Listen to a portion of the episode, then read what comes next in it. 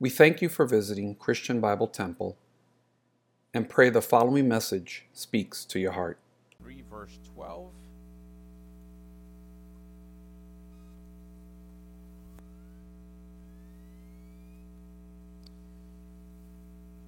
We're going to be reading from Philippians chapter 3 verse 12 to chapter 4 verse verse 1.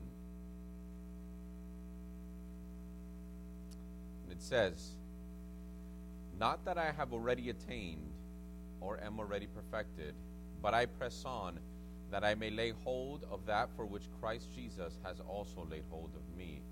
Brethren, I do not count myself to have apprehended, but one thing I do, forgetting those things which are behind and reaching forward to those things which are ahead, I press toward the goal for the prize of the upward call of God in Christ Jesus.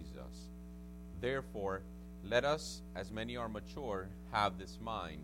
And if, en- if anything you think otherwise, God will reveal even this to you. Nevertheless, to the degree that we have already attained, let us walk by the same rule, let us be of the same mind.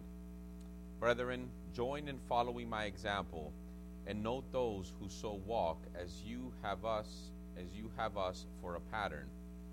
For many walk of whom I have told you often, and now tell you even weeping, that they are the enemies of the cross of Christ, whose end is destruction, whose God is their belly, and whose glory is in their shame, who set their minds on earthly things. For our citizenship is in heaven, from which we also eagerly wait for the Savior, the Lord Jesus Christ, who will transform our lowly body, that it may be conformed to his glorious body, according to the work by which he is able even to subdue all things to himself.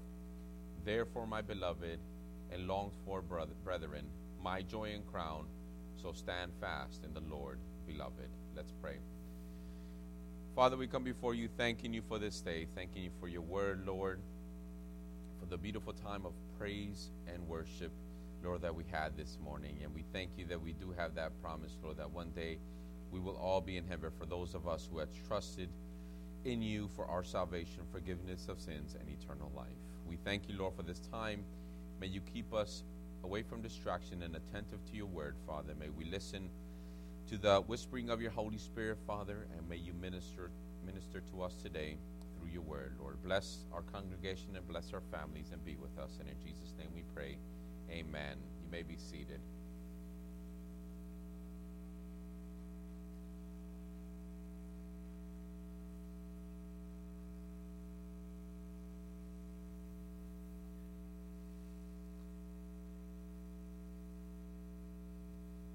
If you can please um, silence your cell phones before we get started. I know a lot of you are using them for the your Bible app, but if you could just silence, silence them and put them on vibrate, that'd be greatly appreciated. Well, good morning to everyone. So today we're gonna finish. I'm gonna have to owe you chapter four. I'm gonna just finish chapter three and just the first verse of chapter 4. Um, we've been covering this beautiful epistle of Paul to the church in Philippi, right? The epistle to the Philippians, which has been a beautiful epistle of rejoicing in, um, in tough circumstances, of trusting in the Lord, and of seeing Paul's heart, right, and his purpose in life, which is summarized in the key verse to this Philippians, um, which is in 121, where it says, To live is Christ, to die is gain, right? And we saw last week that Paul's purpose in life, um, and we were talking about profit and loss column. Uh, his profit column was to know Jesus Christ more and more each day, right? And we're going to see why that's important and why we do that in this section here as we end um, at least chapter 3 today. So, here we see in those first few verses from child, we're going to go over first verses 12 through 16, where he talks, uses that analogy of a runner, of running a race and keep pressing on, right? That we keep pressing on. And it says in verse 12 through 16, if you can follow on, It says, Not that I have already attained or am already perfected, but I press on that I may lay hold of that for which Christ Jesus has also laid hold of me. Do not count myself to have apprehended, but one thing I do, forgetting those things which are behind and reaching forward to those things which are ahead. I press towards the goal for the prize of the upward call of God in Christ Jesus. Therefore, let us, as many as mature, have this mind, and if anything you think otherwise, God will re- reveal even this to you. Nevertheless, to the degree that we have already attained, let us walk by the same rule. Let us be of the same mind. Right? So, Paul uses here, it's kind of like the analogy of a runner, where a marathon runner presses towards a goal and the finish line. Either to win first place or just to finish, right? Uh, many people that are running the race, the prize or the finish line is what motivates a runner, right? Um, to get to that finish line. And so here we see in verse 12 um, that Paul, and we saw this in the past few weeks, he was a Hebrew of Hebrews, right? Of, of knowing the law, as we saw last week, a Pharisee. Um, and as a believer, the greatest Christian to walk on this earth. However, in his eyes, he still had a lot to go. He had not yet attained the prize, right? And neither have I. If Paul at this point says, I haven't attained the prize, we have a lot more to go in our own lives, right? Um, it, and we're going to see throughout these verses that it does not matter how long we have been in the ministry, we are still being sanctified every day and continue running the race and becoming more and more like Christ Jesus, right? So, Paul here, first in verse 12, begins with a very honest perspective of his walk in Jesus Christ in saying that he had not yet attained that which he sought, right? And what was that that which he sought, which we're going to see in the next few verses? And that is to become perfect. The word perfect is going to come up, but the word perfect here is used as um, interchangeably with mature, right? As a mature Christian, right? To become perfect or in glorified state, which we're going to go over later. Um, because of this, he continues on, right?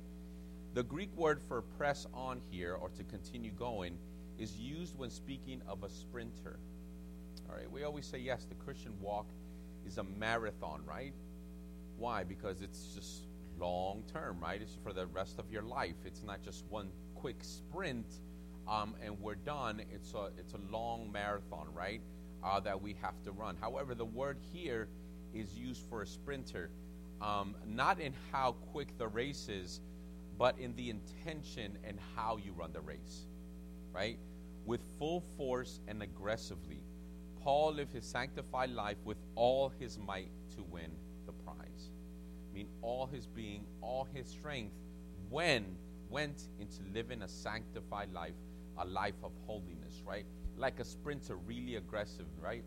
Um, and you've seen the difference between a sprinter and a marathon runner. Marathon runner keeps his pace, right? A slow pace. A sprinter, I was seeing some videos yesterday of Usain Bolt. Um, and how, you know, his body, when you see those sprinters running, their cheeks are like going everywhere, their arms are like going crazy, right? They're really aggressively trying to get to that finish line. And so that's what he's talking about here. Yes, the Christian walk is a marathon, meaning it's long term, but the way we run it should be aggressively with all our being, with all our mind, and with all our strength to live a life of holiness, right? In Hebrews 12:1 it says, Hebrews chapter 12 verse 1, therefore we also since we are surrounded by so great a cloud of witnesses, right? So all these people looking at us, especially when they know you're a believer, right? lay us, let us lay aside every weight and the sin which so easy, easily ensnares us, and let us run with endurance the race that is set before us, right? So once again, as a runner, putting away all those sins or anything that weighs you down, right? So that you could run a good race. in Second Corinthians, I mean, I'm sorry, First Corinthians, chapter nine, verses twenty-four to twenty-seven, it says, "Do you not know that those who run in a race all run, but one receives the prize? Run in such a way that you may obtain it." And everyone who competes for the prize is temperate in all things. Now they do it to obtain a perishable crown, but we for an imperishable or incorruptible crown. Therefore I run thus, not with uncertainty. Thus I fight not as one who beats the air, but I discipline my body and bring it into subjection, lest when I have preached to others, I might find I myself should become disqualified, right? So running with purpose and intention, right? And disciplining your body to saying no. Yes, his fleshy body is, you know, there's temptations and so on. Say no, you and I will not be subject to you, or you will be subject to mine. I will discipline you, right? Um, so that I will not be disqualified. So Paul strives with all his might to lay hold of that which Christ laid hold of him on Damascus and what he expects of us, basically to conform to his glorious image every single day, right? And that's ultimately what our prize is um, and why we run the race. In Romans 8:29 it says, "For he for whom he foreknew, he also predestined to be conformed to the image of his son." That's all of us. He predestined to conform to the image of his son that he might be the firstborn among the brethren, right? So, this is the very goal that Paul and us as believers should try to attain. Uh, that with all our might, every single day, every second of our lives, um, conform to his image um, in our lives and what we do, right? Now, in verse 13, so verse 12, it says, He has not attained yet. He still had a long way to go, right? In verse 13, it says, Brethren, I do not count myself to have apprehended, but one thing I do, forgetting those things which are behind and reaching forward to those things which are ahead, right? So Paul once again says he had not obtained his prize, right? Whether it was to conform completely to Christ's image or to be in glory when the Lord takes him, right? That's the ultimate prize for all of us, right? Is to be in heaven and in glory. He has said he had not obtained it yet, but it was one thing that was very important that he did, right? Forgetting what lies behind. Forgetting what lies behind and looking ahead. Right? This is very, very important. Very, very important. So so many people, even unbelievers, right? Even psychologists say this, forgetting what's behind or, or letting go of what's behind, right? People it's shown scientific um, studies have shown that those people that hold grudges and do not forgive um, it creates stress, anxiety, physical. It manifests itself in, in physical issues, right? Um, you need to let go, leave what's behind. Um, but here he's talking about different things, right? His sin, any failures, any past ministry accomplishments, any past good deeds, anything that's behind, right? Um, to not focus on that, but what Christ has to do with us and with our lives ahead and in the future, right? Uh, and the same thing, once again, when you're running, I know I've ran a few um, half marathons. I know Eddie is poor guy; he's training for a whole marathon. Um, but there's something about there's a sense of accomplishment when you start running. Let's say a half marathon, 13 miles, right? When you get to 10 miles, you feel accomplished. You be like, all right, it's 10 miles, right? But that's not enough. Be like, all right, that's behind me. I did that, awesome, but I still got these three miles. And let me tell you, those last three miles feel like another 10 because your body's tired, right? Your body's exhausted. But forgetting what's behind, being like, you know what? I have to get to that finish line eventually, right? And there's always, it's also in your walk when you're running, right? There are people behind and people in front running to the same finish line, right? Same in the Christian walk. Everyone is a different part of the race. Some are just beginning, some are already finishing with their race, right? No matter what you're doing, keep running. There's nothing worse, and I know Eddie and Alberto. Luis, have you ran a 5K? A 5K with us, right? When you, but more than when you get to 10Ks, right? When it's like six miles and, and half marathons, there's nothing worse than stopping. Eddie, right? we ran a few. Even if you're exhausted, because once you stop, it's very, very difficult to start running again because you feel the sores. You'd be like, ooh, my knee, my head, my hair, everything hurts, right? And it's very, very difficult to start up again, right? And the same thing with the Christian walk, right? And I've seen people that have left the, the faith, left the walk, done this, and they come back, praise God, right? But it's so much more difficult. So much more difficult, right? And there's a few verses in the Bible that tell us that, that those who are in the faith and have left it, it's almost impossible many times for them to come back right? And it's very, very difficult. One thing is to put just put one foot in front of the other, one foot in front of the other, right? No matter where you're at, no matter how fast you're going or what pace you're going. Um, in Luke chapter 9, verse 62, it says, But Jesus said to him, No one, no one, having put his hand to the plow and looking back, is fit for the kingdom of God. Right? Once you're in the faith, once the Lord has taken hold of your life and Savior of your life, look forward right now what's behind. Right? And people will remind you, and Satan will remind you of what you've done and try to shame you. So you're not worth it. Why are you a leader? Why are you up there preaching? You've done this, you've done that. Why are you ministering with the teens or the middle, whatever? You're not worthy. And what's the answer to that? You're right, I'm not worthy, but in Jesus Christ I am. And that's His mercy, that we are not worthy to serve Him. We are not. No one here is. I don't care how much you know, how good you think you are, no one here is worthy to serve the King. But through His love, through His mercy, and His grace, and through His blood and righteousness imputed on us, we are now worthy only through Him. Right? And we have the privilege and honor to be able to serve Him but make sure you don't look back, you look forward, right? That's what verse 13, 12 and 13. I still have not attained it, right? But I look forward to what Jesus Christ will do in my life, in my family, and whatever I'm doing, right? In verse 14, so that was verse 12, 13, and 14. In, in 13 and 14, it says, Once again, I press towards the goal for the prize of the upward call of God in Christ Jesus. And we just spoke about that, right? um, in conforming more to Him and that upward call to be glorified and be with Him, right? That upward call is unattainable here, but one day we will cross that finish line and rest and have complete rest, right? And once again, as a marathon runner, there is nothing better than crossing that finish line and just resting. Just be like, I'm done. I finished the race. No matter what time I got, no matter how horrible the good I did, I finished the race, right, and resting. And one day we will have that eternal rest that our Lord Jesus Christ promises, right? In verse 15, let's, let's go straight to that. It says, Therefore, let us, as many as are mature, have this mind. And if anything you think otherwise, God will reveal even this to you, right?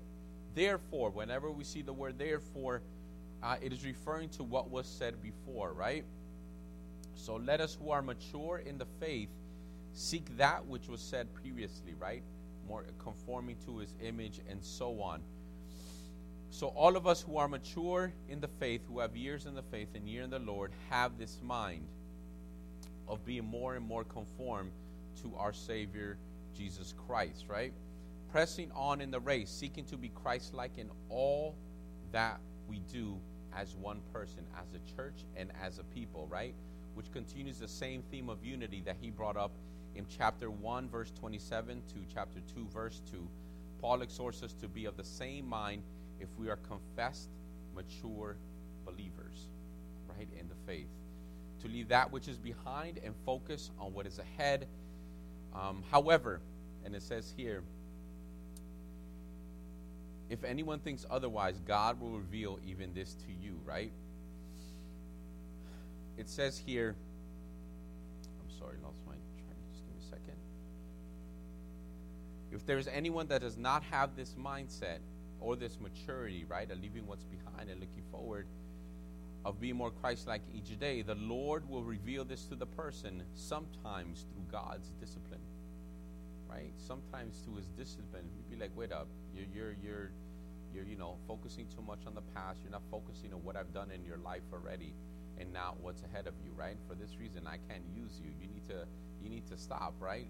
Um, and sometimes he uses godly discipline in order to mature us or get us to that point. In Hebrews chapter 12, verses 5 through 11, Hebrews 12, 5 through 11, it says, And you have forgotten the exhortation which speaks to you as to sons. It says, My son, do not despise the chastening of the Lord nor be discouraged when you are rebuked by him. For whom the Lord loves, he chastens, and scourges every son whom he receives. If you endure chastening, God deals with you as with as with sons. For what son is there whom a father does not chasten? But if you are without chastening, of which have you all have become partakers, then you are illegitimate and not sons. So even praise God for his discipline, right? That's just showing you that you are his child. Furthermore, we have had human fathers who corrected us, and we pay them respect.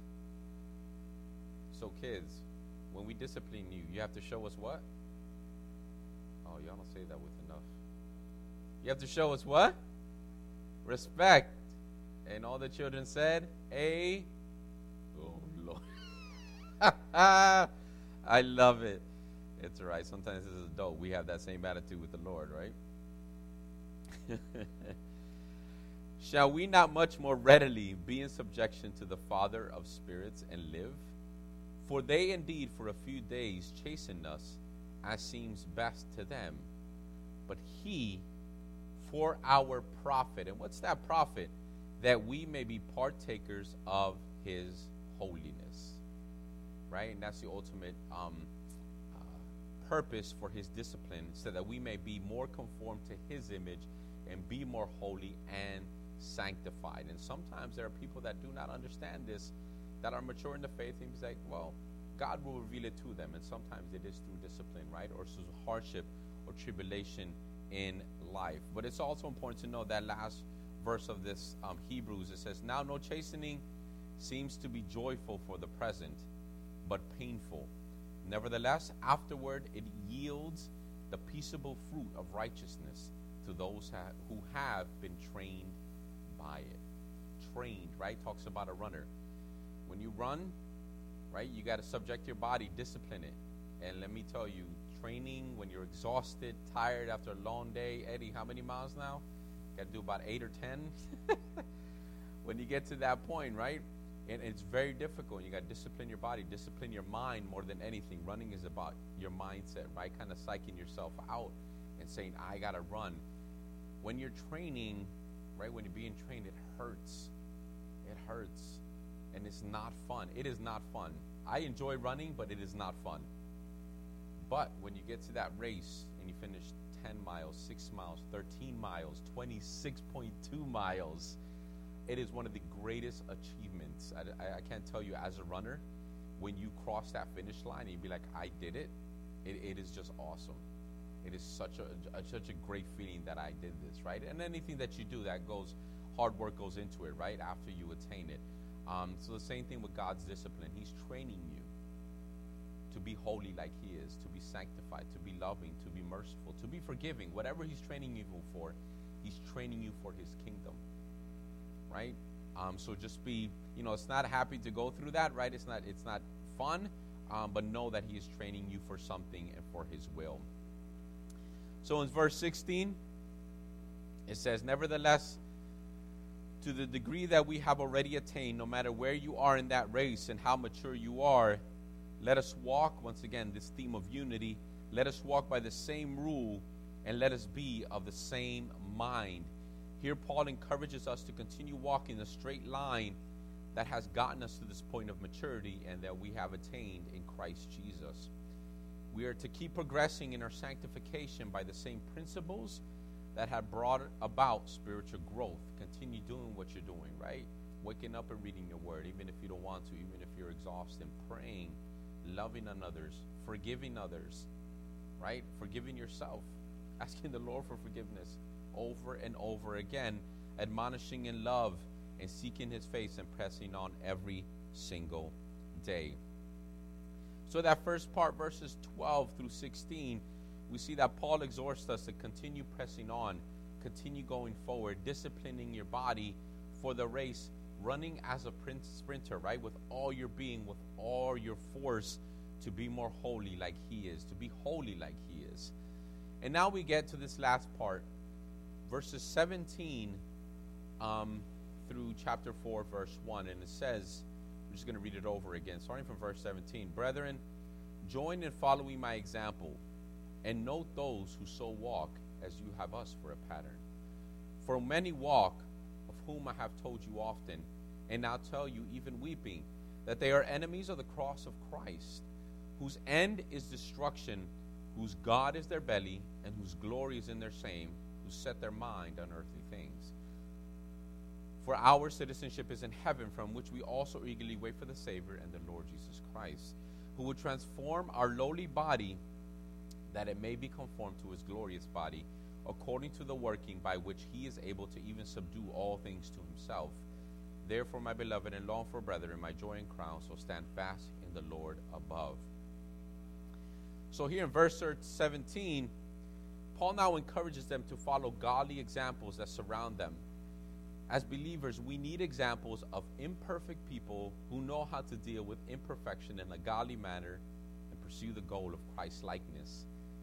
We need to we need to imitate those who humbly seek his face and live out a life of holiness separated for his glory, right? Paul says in 1 Corinthians 11 chapter 11 verse 1, imitate me just as I also imitate Christ, right? And it's not that we worship man, right? We idolize them, but there are people that are examples of this is the way I should be. This, you know what? That that's the way I want to live, right? Look at that guy. He's loving. He's forgiving. I know he's going through stuff, yet he still has joy in his heart. That's what I want. Look at that father, the way his kids love him, right? The way he's loving with his kids. I want to be like that. And there's nothing wrong with that, right? To, to choose those people you imitate. Because let me tell you, you're doing it anyway.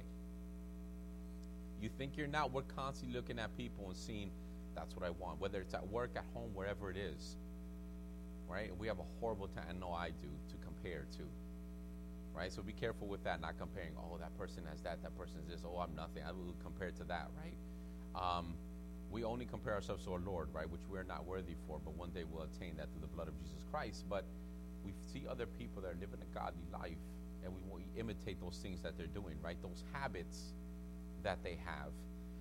Examples, and we saw it in the last chapters, like Timothy and Epaphroditus, right? And their love and faithfulness um, to the church. Faithful men and women who esteem others more important than themselves or their own self interest, right? And once again, going back to the race, right? Going back to the race. When you're running a race, especially when you're exhausted, right? See, the thing about a race, when you first start, you're in a crowd of like hundreds of people.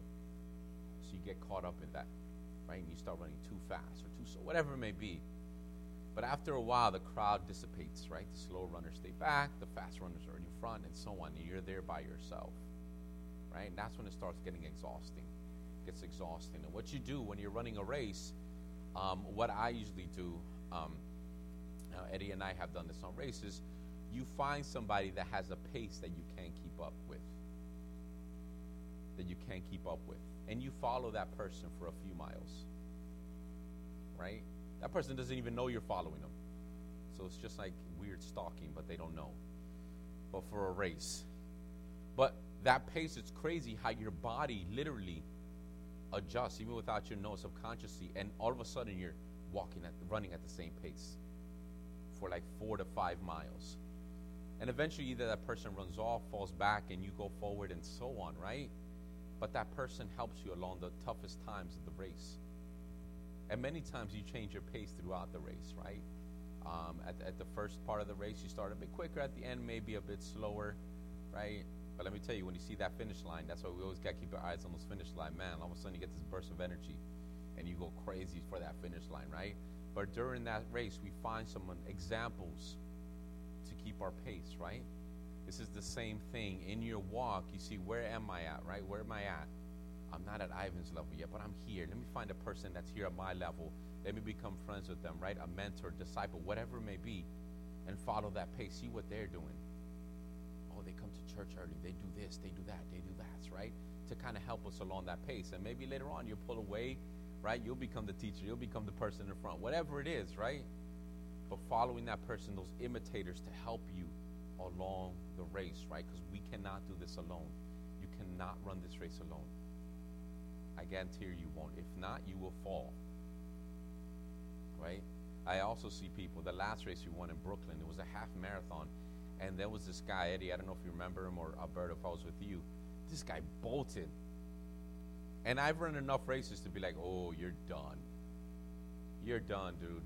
And he was a young kid that thought, yes, boom, boom, boom. It was his 20s. I think it was mile 12. Guy fell flat on his face And actually, the paramedics, I think, were taking care of him on the side. It was too fast, and he wanted to do it on his own. He was like, I got this. Boom, ran that pace. It's like, nah, man, this is a long marathon. You got to pace yourself, right? And he didn't. He ended up on his face, you know, getting medical care, right? So being very careful with that. You're doing it together as a family and seeing those person, those examples that, you know, have those habits that help us along the way, right? So finding those examples like here Tim- Timothy and Epaphroditus, um, or Paul himself, right? Or anyone that has those godly habits that you want to imitate. In verse 18, he gives another warning as he has given throughout this epistle. It says, For many walk, of whom I have told you often, and now tell you even weeping, that they are the enemies of the cross of Christ. And going into um, verse 19, whose end is destruction, whose God is their belly, and whose glory is in their shame, who set their mind on earthly things, right? So once again, he talks about these, um, and we spoke about this in the beginning in chapter 1, about these people that preach the gospel, that were confessed believers, right? Um, but once again, it was just rituals and, and ceremonies that they follow. It was just outward Christianity, not an inward change from the Holy Spirit. Now, they do not blatantly deny the deity or work of Christ on the cross, but do not live a life that seeks to be more Christ like every day. Um, and he calls them enemies of the cross. This have could have been again, once again, the people we spoke about, the Judaizers, who wanted them to go back into these rituals, right? To the circumcision, to this and that, and so on. Who once again did not deny Christ blatantly, but did so through the persistence in going back to rituals and ceremonies, right? Knowing that there's only only through faith and trusting in Jesus Christ do we have eternal life. And in verse 19, these people, he said that it describes them that they were guided by very specific things, right? Their appetite, first of all.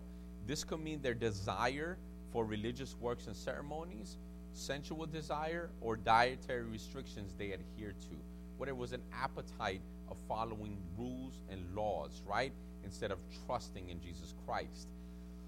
also says here that their glory is their shame, right? No matter how much they boasted about their works and what they did, I follow this, I did this, I did this sometime, I did this ceremony, so on and so forth. It was all shame, dirty rags in comparison to what Jesus Christ has done for us, right? Um, through faith. And thirdly, so it, first he says their appetite, their glory is their shame. And third, who set their minds on earthly things, right? Because they haven't been sanctified, right? They're not righteous yet. They haven't been saved. Their mind is just on earthly things, right? Which is understandable. You cannot focus on heavenly things and things of the kingdom unless you have the Holy Spirit. It's still just earthly things and ceremonies and rituals. It's not until you're saved and the Holy Spirit dwells in you can you understand the word, understand what his will is for you, and anything having to do with his kingdom. Because that's what the Holy, Holy Spirit reveals to you, not under your own power, right?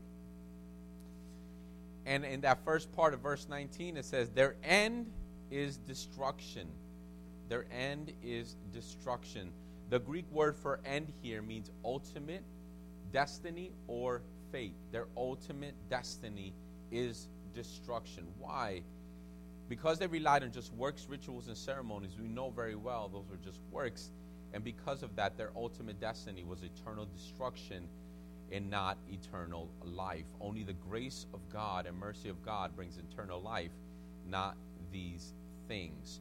So, yes, find godly examples. He said, not these guys, right, that are relying on earthly things, but godly examples like Timothy, myself, Epaphroditus, and also other people in the faith that are living a life of holiness. Now, in contrast to these people, and we, this is where we get to the end of this, in verse 20 it says, For our citizenship is in heaven, from which we also eagerly wait for the Savior, the Lord Jesus Christ.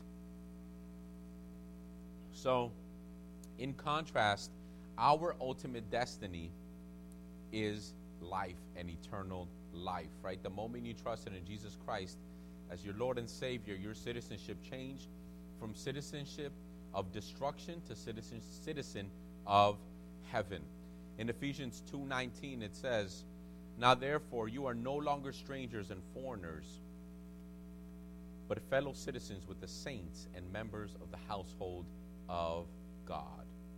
Before Jesus Christ, you were a stranger and a foreigner, but now you're a citizen with the saints and members of the household of God.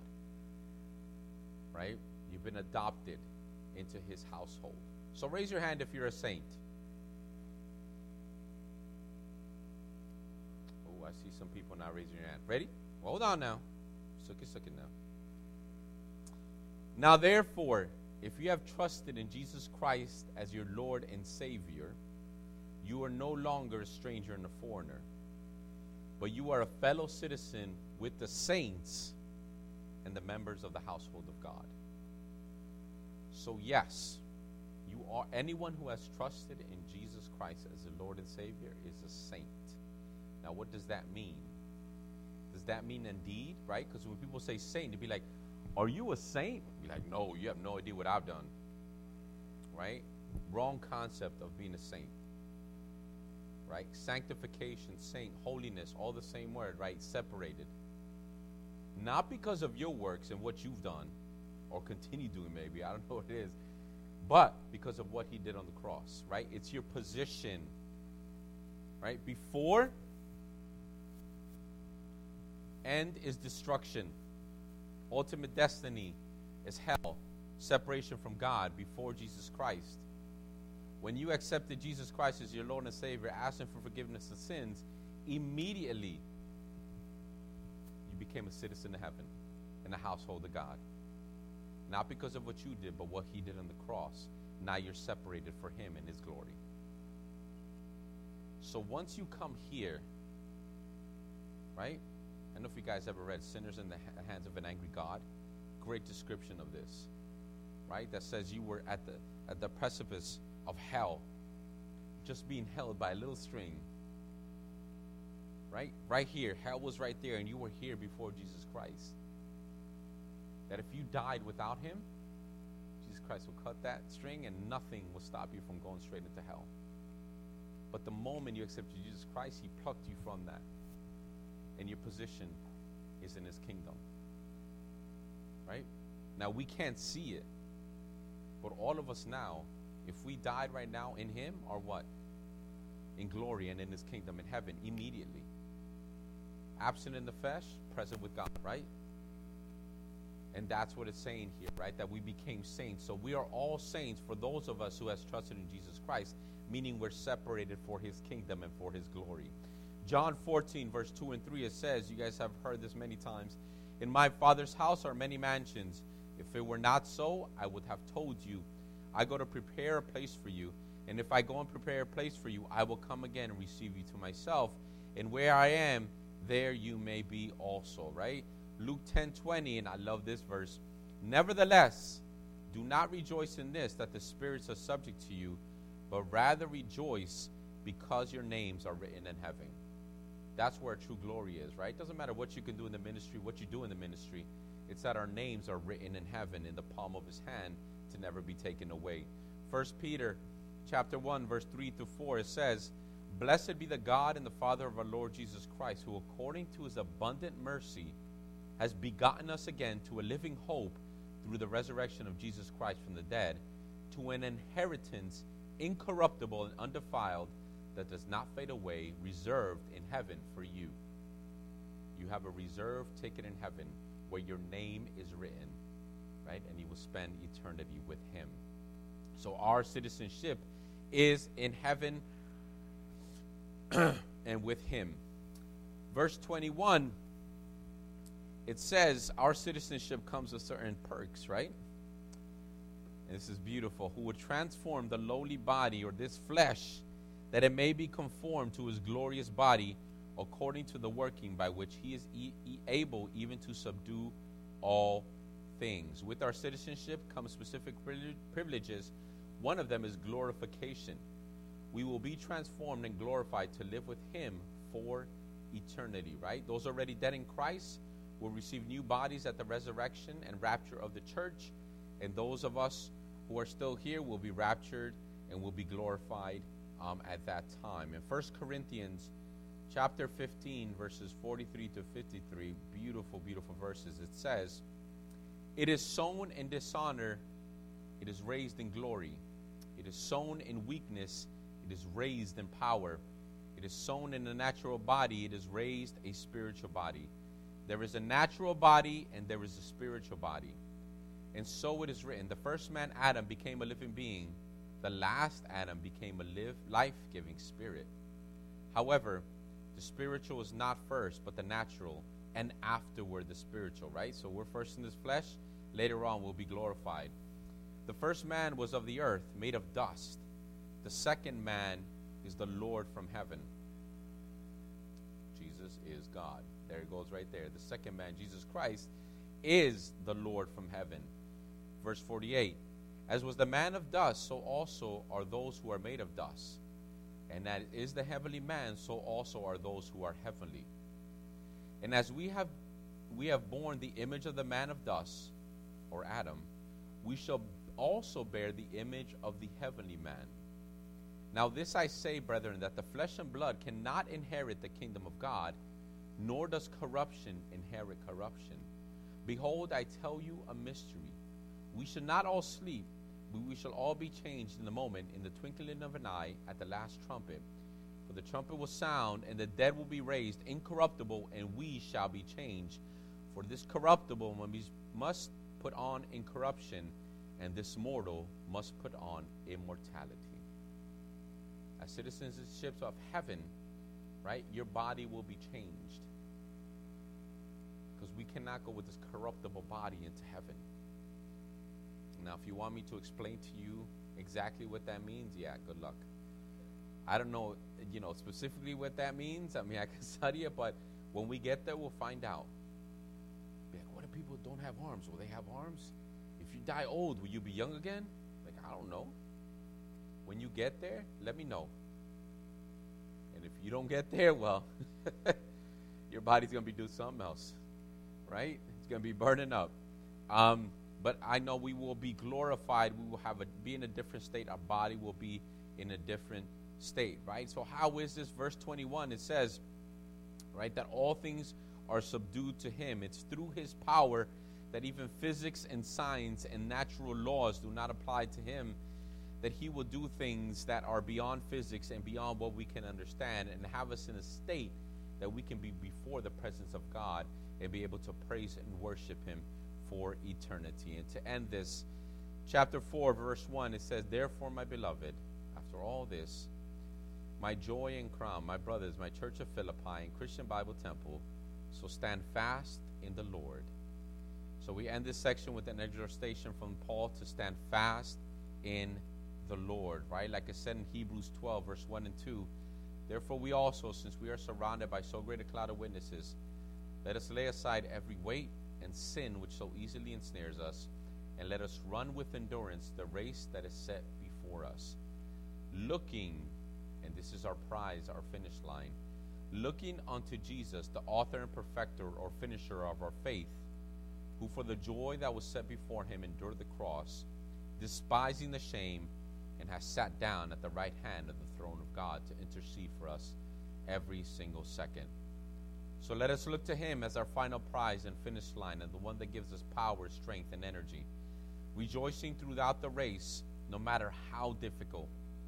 We have a loving God, a loving church. Let's be united in body and mind and spirit to love as he has loved us. We have a citizenship in heaven that no one can take away, incorruptible. And one day we will be glorified with him for.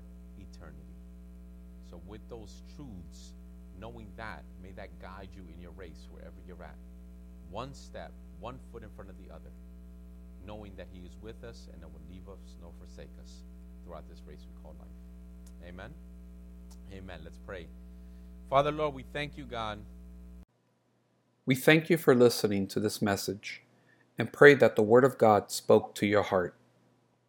To listen to previous sermons, please visit us at www.cbttbc.com or anchor.fm forward slash cbt hyphen sermons.